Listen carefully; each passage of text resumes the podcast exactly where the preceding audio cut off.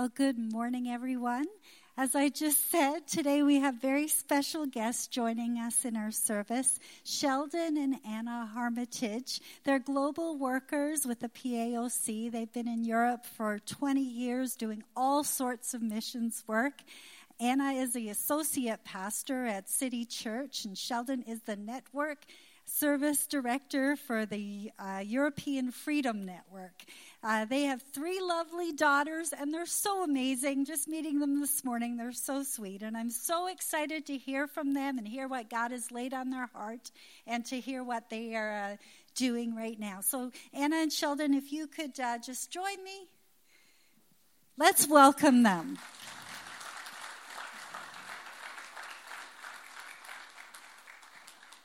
Thank you, Pastor Connie. Good morning, church. Um, I feel we're here for the first time ever, but I feel like we're with family. Um, I don't know if you've experienced that um, in many places, but first of all, we're God's family. We're we're um, joined together uh, by Jesus, and that is that is amazing. And I can sense that this morning as I was worshiping with you. But I also feel like we're family because we have been invited um, to come to Warden by our very, very good long-time friends, Gabby and Werner, your pastor Werner. And um, I'll say right away, uh, forgive me if there's a emotion displayed.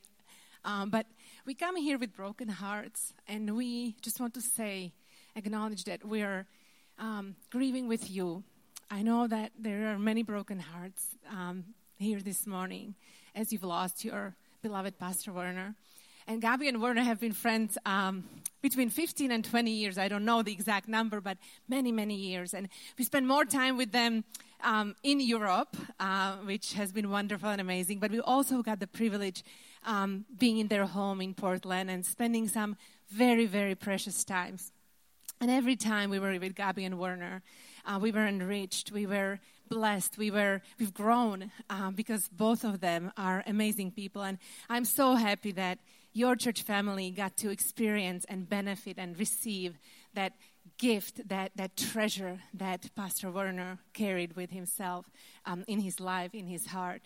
And so, thank you. We want to say thank you. Thank you for having us this morning um, under very different circumstances than we originally um, imagined.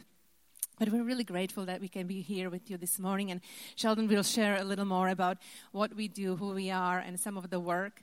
Um, but I just wanted to greet you. I just wanted to say that we love you and we stand with you and we pray for you. And it is an incredible, deep privilege to be able to be with you this morning, even though this is our first time here. And um, um, I just want to leave a little encouragement with you um, you know, this world is full of trouble. And uh, Jesus, when he was about to leave, depart on this earth, he was sharing that with his disciples. He was telling them and making them aware. Um, you know, in, in John 16 33, um, he was telling them, preparing them for what is to happen. And he said, um, In this world, you will have trouble. And trouble has so many forms and, and faces. And loss and grief is trouble. I lost my own mom um, four months ago, and um, after after a battle with Alzheimer's, and I know what loss is. I know what grief is. I know what mourning feels like. Um, but I have come to this encouragement in my own life over the last few months, and um, the intense work we've been doing with, with Ukraine and, and the last few years we've all as globally world experienced and I had to reread these words constantly Jesus said, But take heart, take heart. I have overcome the world. And this is what we have in common this morning, and this is what we hold on to the hope we have in Jesus. We know that even though there is trouble, even though there is loss and grief, He has overcome the world, and we have hope. And so I just wanted to greet you. I just wanted to say um, we feel like a part of your family already, and we bless you and we pray uh, that the Lord continues to lead you on your journey as a church family and bless you tremendously. Thank you for having us. Thank you. Um, So, as you can see on the screen there, we have three daughters who are in Vancouver right now with my parents. That's where I'm originally from.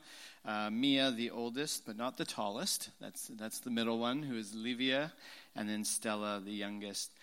Um, and like Anna said, uh, coming here um, under the circumstances, we, we are coming. Part of our question was, boy, do we still talk about mission? do we still. Uh, go that route. And yet we were encouraged by church leadership and even by the by the Holy Spirit just to bring bring that word, um, the missional word, because God cares about mission in in spite of whatever is happening around us. But we also knew that.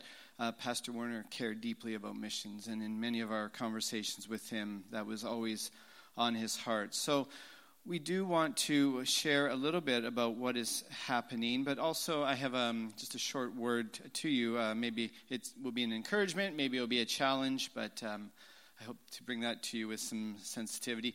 Um, as all good missionaries or global workers, as we're called, we do have a information prayer card that we'd love for you to take, which we'll make available afterwards. Or if you're into magnets, um, we have magnets as well, very high tech, I know. It goes on metal, and uh, it's, it's wonderful technology. Um, but we'd love for you to take that and just to pray for us. We need prayers. That's one of the things we've learned in 20 years of, of missions work is prayer, prayer, prayer um, is so, so important.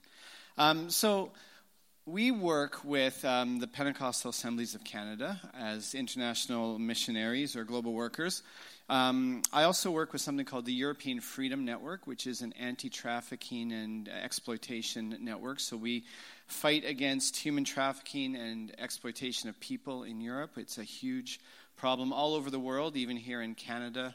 And so my job is to help lead uh, the network of over 200 different Christian organizations in Europe, from Portugal to Ukraine, people working right on the the streets with uh, trafficked people all the way into politics and trying to get laws changed because we believe um, dignity and freedom is for everybody because we're all made in the image of God. And so that's, uh, that's the main role that I do currently right now is to help coordinate the network, make sure people are connecting and our partners are doing things that are strategic. Anna is um, the associate pastor at City Church, Bratislava, in Slovakia, where we live, which is right in the heart of Europe. And so she is the, um, the associate pastor, family pastor, but also in the last four months has been coordinating our Ukraine response. Uh, because that's what's been happening in Europe for us. And I know here in Canada you know about this as well. But for us, this has been right on our doorstep. Um, in February, as Anna said, her her mother passed away, and before that, um, four of us had COVID in the family, even though we were all vaccinated. Um, and then a week later, after all of this happened, Russia invades Ukraine, and we have a huge influx of refugees into our country. Work we'd never been prepared for. We weren't trained to do refugee work. Um, and so, what we noticed was the church responded to the need and opportunity. And really, that is what the church is called to do, aren't we? When need and opportunity are presented to us, we, um, we need to respond. So I just want to give you a little update on um, some of the ways that we've responded as a church. So if we can go to the next couple slides here. Oh, next one, please. Um, so our local church sprang into action. We had all, over half a million refugees come across our border. Um, and we're a small country of only 5 million people, so you can imagine that's uh, 10% of our population just swelled with, with refugees. Um, and so, as a church, we knew we couldn't do everything, but we said, what can we do? What can we actually do? And the first thing that we, that we did was we connected with a, a, a, network of Ukrainian young adults who are already working and living in our city. Isn't that amazing how God had already put people in the city? And they, they had sprung into action, and they, um, they, they had a house given to them by a businessman and so, next slide, please. Um, and so, the first thing we did as a church was just to provide safe housing for refugees. Because when you're fleeing from war, when you're, when you're afraid, when you're running away, when you're leaving your husband and your father in the country because they have to stay and fight, where do you go? You need a safe place. And so we, we were able to help furnish this house, help provide a place for up to um, 35 uh, to 40 refugees at any given moment are in the house children, mothers, um, senior citizens who have just left everything, fleeing from war. And, so that was the first thing that we, we did as a church. Um, we'll go to the next slide here. The second one was we, we actually helped arrange for people to get out of Ukraine. So when the war came, people just f- flooded to the border, and the, the governments didn't respond right away, but the general public did.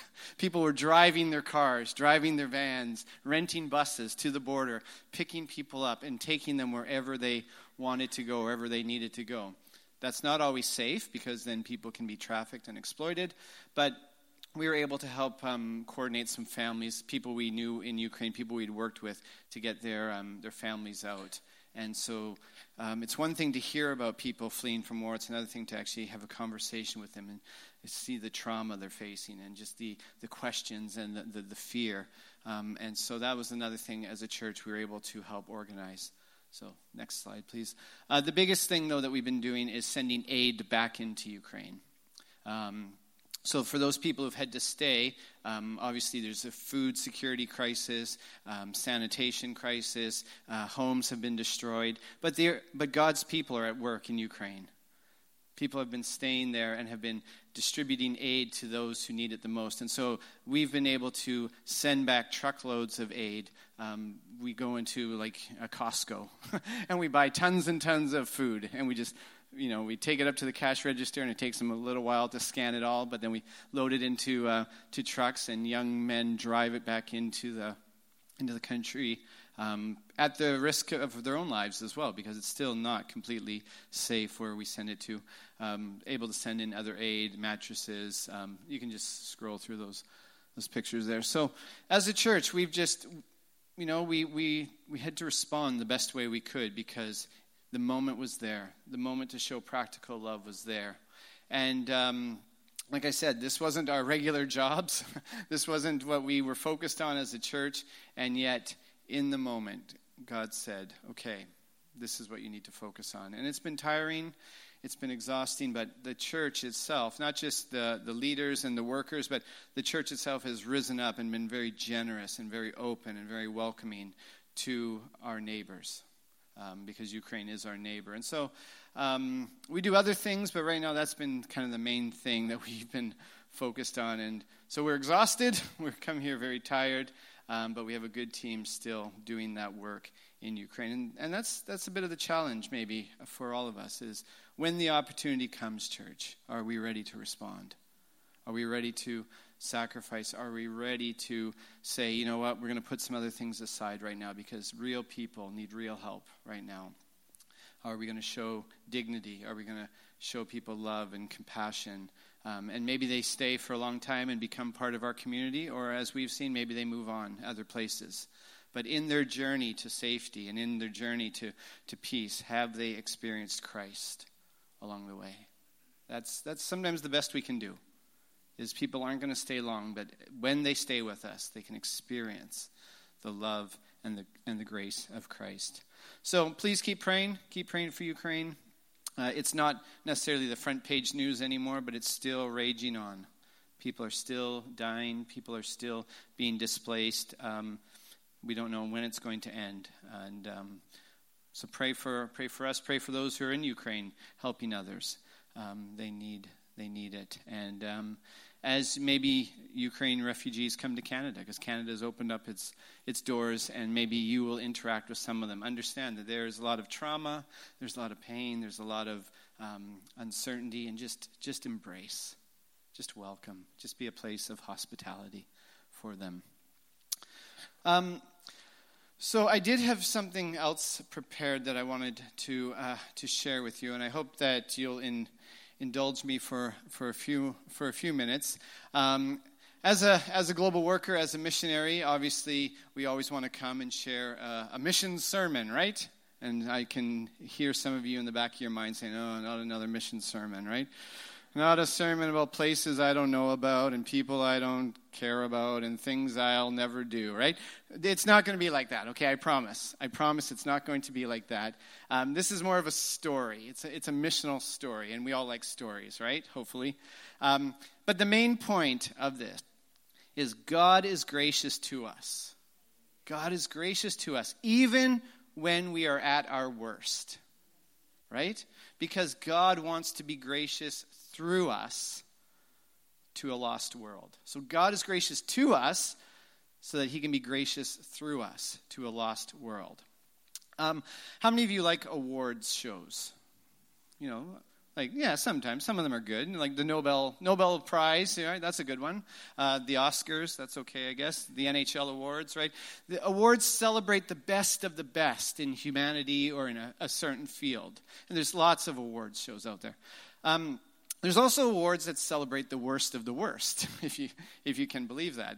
Um, things like the Darwin Awards or the Golden Raspberry Award, which celebrates the worst movie of the year, the worst actor of the year. You don't want that award. So that got me thinking as a global worker, I wonder if we have missionary awards, or if we had missionary awards, who would win them?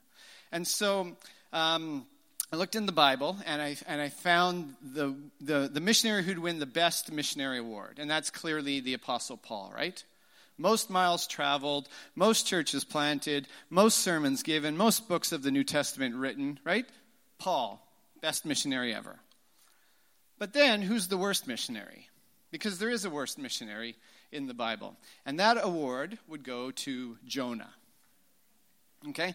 Jonah is a short little book, four chapters in the Old Testament. Why is Jonah the worst missionary ever? Well, first off, he was a prophet to one of the worst kings of Israel, and you can read about that in 2 Kings. And he prophesied that this king would be successful. Then God calls Jonah and says, Jonah, go to Nineveh. And Jonah says, no, and goes the opposite direction it says that Jonah goes to Tarshish, which wasn't just a geographical place, but it was like an idiom of the time, a phrase which meant, I'm going to go to the ends of the earth. I'm going to go to outer Mongolia. I'd rather go there than go to where God is calling me. Okay, so Jonah runs away to the ends of the earth. Then he's on this boat, he's on a cruise, and all of a sudden this storm hits, and everyone's trying to save the boat. They're trying to save each other's lives. And where do we find Jonah? Jonah's asleep. Jonah would rather sleep than help people who are in mortal danger. Okay? Great missionary. Um, then they wake him up and they say, How can you be sleeping at a time like this? And they find out that it's Jonah's fault somehow that the storm is here. And they say, Who are you? And he says, Oh, yeah, I worship, uh, I worship Yahweh, the God of the sea and the land. You're trying to run away from the God of the sea on the sea. Not very smart. Um, so he's put everybody in danger as well, right?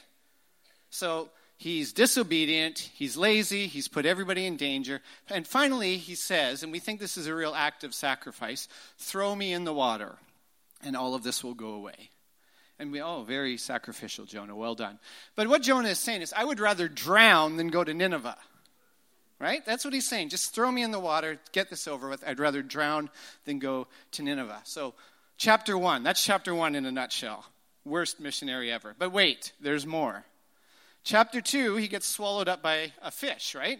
And he has this lovely prayer in chapter 2 and you can read it at home and it's and and we think oh well look jonas had a change of heart. But if you notice there's nothing in that prayer where jonas says i was wrong.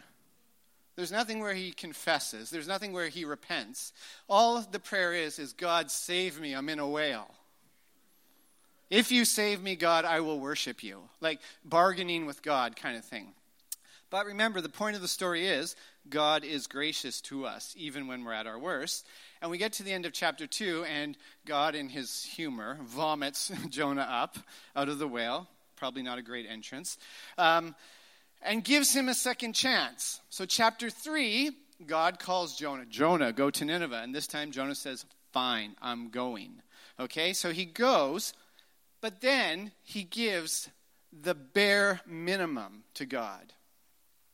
If you notice, his sermon is the worst sermon ever. In Hebrew, it's five words long. In English, it's Nineveh, time's up. Like, that's it. 40 days, Nineveh's going to be destroyed. And it's this big city. Nineveh's like this three day long city you got to walk through. He only does one day's journey through. Time's up, Nineveh. You're going to be destroyed. Nothing about how they can change, nothing about who God is, nothing about how they can be saved. Just Nineveh, sorry, time's up. Okay? So, disobedient, lazy, uncaring, bare minimum. Worst missionary ever. But wait, there is more. We get to chapter 4, and this is where we see why Jonah really is the worst missionary. Chapter 4, verse 1 says this But Jonah was greatly displeased and became angry. Okay, we need to pause there for a moment. Why did Jonah, why was Jonah greatly displeased and become angry? If you read the last part of chapter 3, Jonah does the bare minimum, right? Nineveh, you're going to be destroyed. And then he leaves the city. What happens? There is a revival in the city. Literally, a revival breaks out. From the lowest person in the street all the way to the king in, on his throne, everyone's like, oh my goodness, Nineveh's going to be destroyed. Let's fast. Let's pray. Let's confess. Even the, the king himself says, even the animals are going to fast. Like, that's how serious they are. A revival breaks out in Nineveh. And Jonah hears about this. And he's angry that this has happened. Okay? He does the bare minimum. He's disobedient. He runs away from God. And yet he has 100% success in missions. Like, figure that one out, right? Worst missionary ever. But look at what he look at why Jonah's angry. And we get a clue as to why he never wanted to go to Nineveh. Often the story is told that he's afraid and the Ninevites are really bad, angry people. But look, look at what verses 1 to 3 say. But Jonah was greatly displeased and became angry. He prayed to the Lord, O Lord, is this not what I said when I was still at home? That is why I was so quick to flee to Tarshish. I knew that you are a gracious and compassionate God. I knew that you were gracious and compassionate, slow to anger and abounding in love, a God who relents from sending calamity. Now, O Lord, take away my life, for it is better for me to die than to live. like, that's the reason Jonah never wanted to go, because he knew God was going to save the Ninevites. Jonah would rather live in a world where his enemies are not loved, saved, and blessed by God than if they are. Amazing, right? He's basically saying to God, I do not want to live in a world, God, where you show love to my enemies. Let that sink in for a minute. I would rather live in a world, God, where my enemies perish than you actually be who you are to them. Because See, he's got the right theology about God. He says, I knew that you were gracious and compassionate. I knew that you were loving. I knew that you, would, you wouldn't send calamity if the Ninevites really knew who you were. That's why I didn't want to go to them. He has the right theology about God, but he's not acting like God. Right? He knows the right stuff, but even knowing the right stuff doesn't transform his heart or his actions. And the rest of chapter 4 is just this funny little story where we see that Jonah's more concerned about a vine growing over his head than he is about God destroying a, a city of over 150,000 people. And the book ends, and this is the really interesting thing about the book. The book ends with a question. God says, Jonah, you're so concerned about this little plant that, you know, lives and, and died, and you don't even know how to take care of it properly. Should I not be more concerned about this great city? Like, get some perspective, Jonah. Get some perspective on life. And so Jonah ends with a question. And so I just want to end today with, with a couple, few questions here. As I was reading this, these were the questions that the Holy Spirit started to poke at me. Don't you just love it when you read the Bible and the Holy Spirit starts to poke you a little bit and say, hey, pay attention. This is you. Number one, who is my Nineveh? Who would I rather see judged and perish than loved, saved, and blessed by God? Who would I rather run away from than be like Jesus and run towards? And to be honest, right now, for me, it's Russia. Just because we've seen what the devastation of the war has been, and we've seen the aggression, and we've seen lives absolutely shattered. And in my own human heart, I do not have any good feelings right now towards that nation. I know it's not the whole nation, but you understand what I'm saying, right? I'd rather see judgment than salvation come because of what has happened. But it doesn't need to be a nation. It could be it could be a political group that's different than yours. It could be a social group that you don't agree with. It could be your neighbor who plays loud music at 11:30 at night that you can't stand. Who do we just hate so much that we'd rather run from God than follow Jesus into mission? That we'd rather see them suffer than saved. The second question where is there a disconnect between my head and my heart? What do I believe about God but refuse to live out? Right? Right beliefs are only right when they're lived out through a cross shaped life. In our current climate, in our current situation, people need to see a church. They need to see Christ followers in action that really believe in things like grace and compassion and, and mercy and empathy and not just say that it does. Right? Jonah knew all the right things about God. And yet that's what made him run away from God because there was a disconnect between his head and his heart. So, where's that disconnect happening in my own life? Who's discipling me? Where am I getting my values from right now? How am I living that out? And final question here is what am I willing to give my life for? See, four times, three or four times in the chapter 4, Jonah says, I'd rather not live right now because I'm so angry, God. You saved the Ninevites. My little plant died. I'm so angry. He uses that phrase. I'm so angry I could die because my plant is dead. Come on. And yet, we are all going to give our lives for something. We're, we're all giving our lives to something right now. And what, what's it going to be? Is it going to be outrage and entitlement, or is it going to be for the good of others? Can we imagine living in a world where others are blessed? Like, truly, other people are blessed. Their lives are blessed. Their lives are flourishing. They are enjoying just what God has created for them to enjoy, but it costs us everything but it costs us everything. Like I said, we all give our lives to something family, work, pleasure, but Jesus calls us. Not just as missionaries, but for all of you here in, in the Toronto area. Jesus calls us to take up our cross, to lose our lives in order to follow him and to actually gain our lives. Because that's the hope that we really have in following Jesus. It's not that just we just sacrifice, sacrifice, and lose our lives, but in the story of Jesus, he sacrificed himself. He lost his life, but what did he what happened? Resurrection. Hope. A new life. Right? And that is what Jesus is calling all of us to today. That's what God was calling Jonah to. See a bigger picture. See me in action. And that's just the challenge that I want to put out to all of us, to myself included.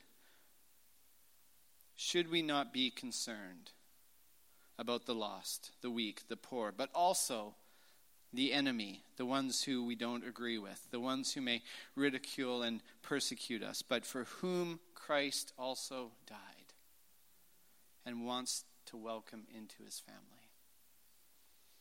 So, I hope that didn't ruin the story of Jonah for you, if you really love it.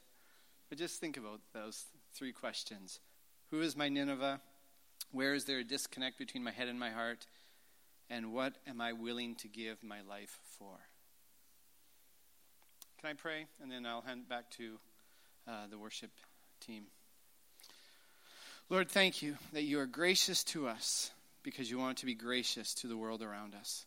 Help us, Lord, to be obedient and even when we're not obedient, Lord, help us to listen to the gentle voice of your Spirit, leading us back in the ways you want us to walk. Lord, I pray blessing upon this church as it continues to walk through heavy times and moments of, um, of their own pain and grief, Lord. I pray that you would, though, continue to bless them with a missional heart, a a heart that aches for the lost, a heart that reaches out to those who are suffering around them, Lord. Give them a new sense of empathy and compassion for the world around them. And Lord, I pray that um, they would run towards those who are lost. They would follow you, Jesus, into the darkness so that they can bring the light of the gospel. In Jesus' name, amen.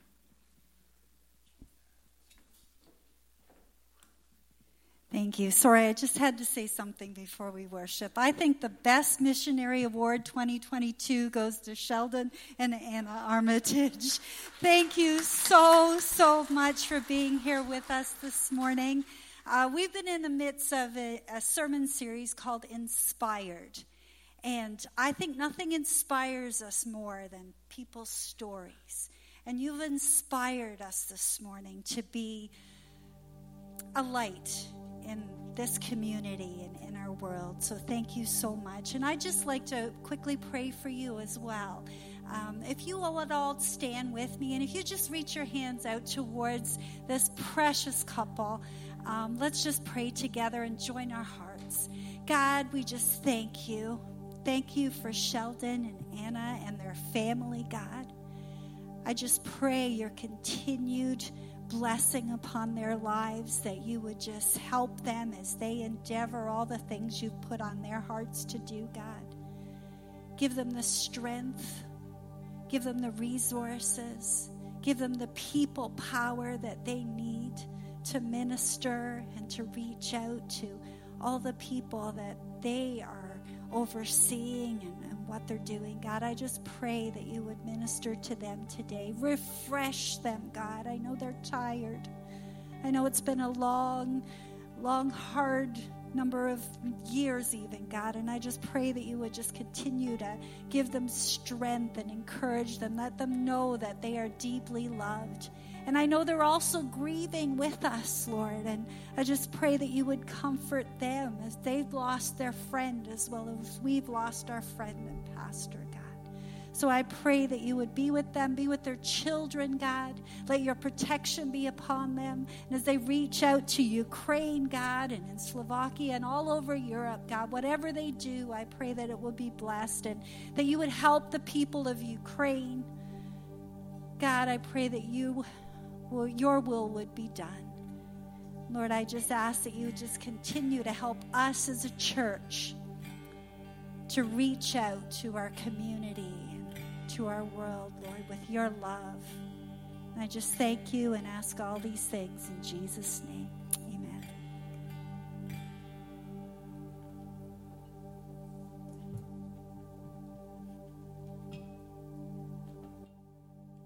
If you just continue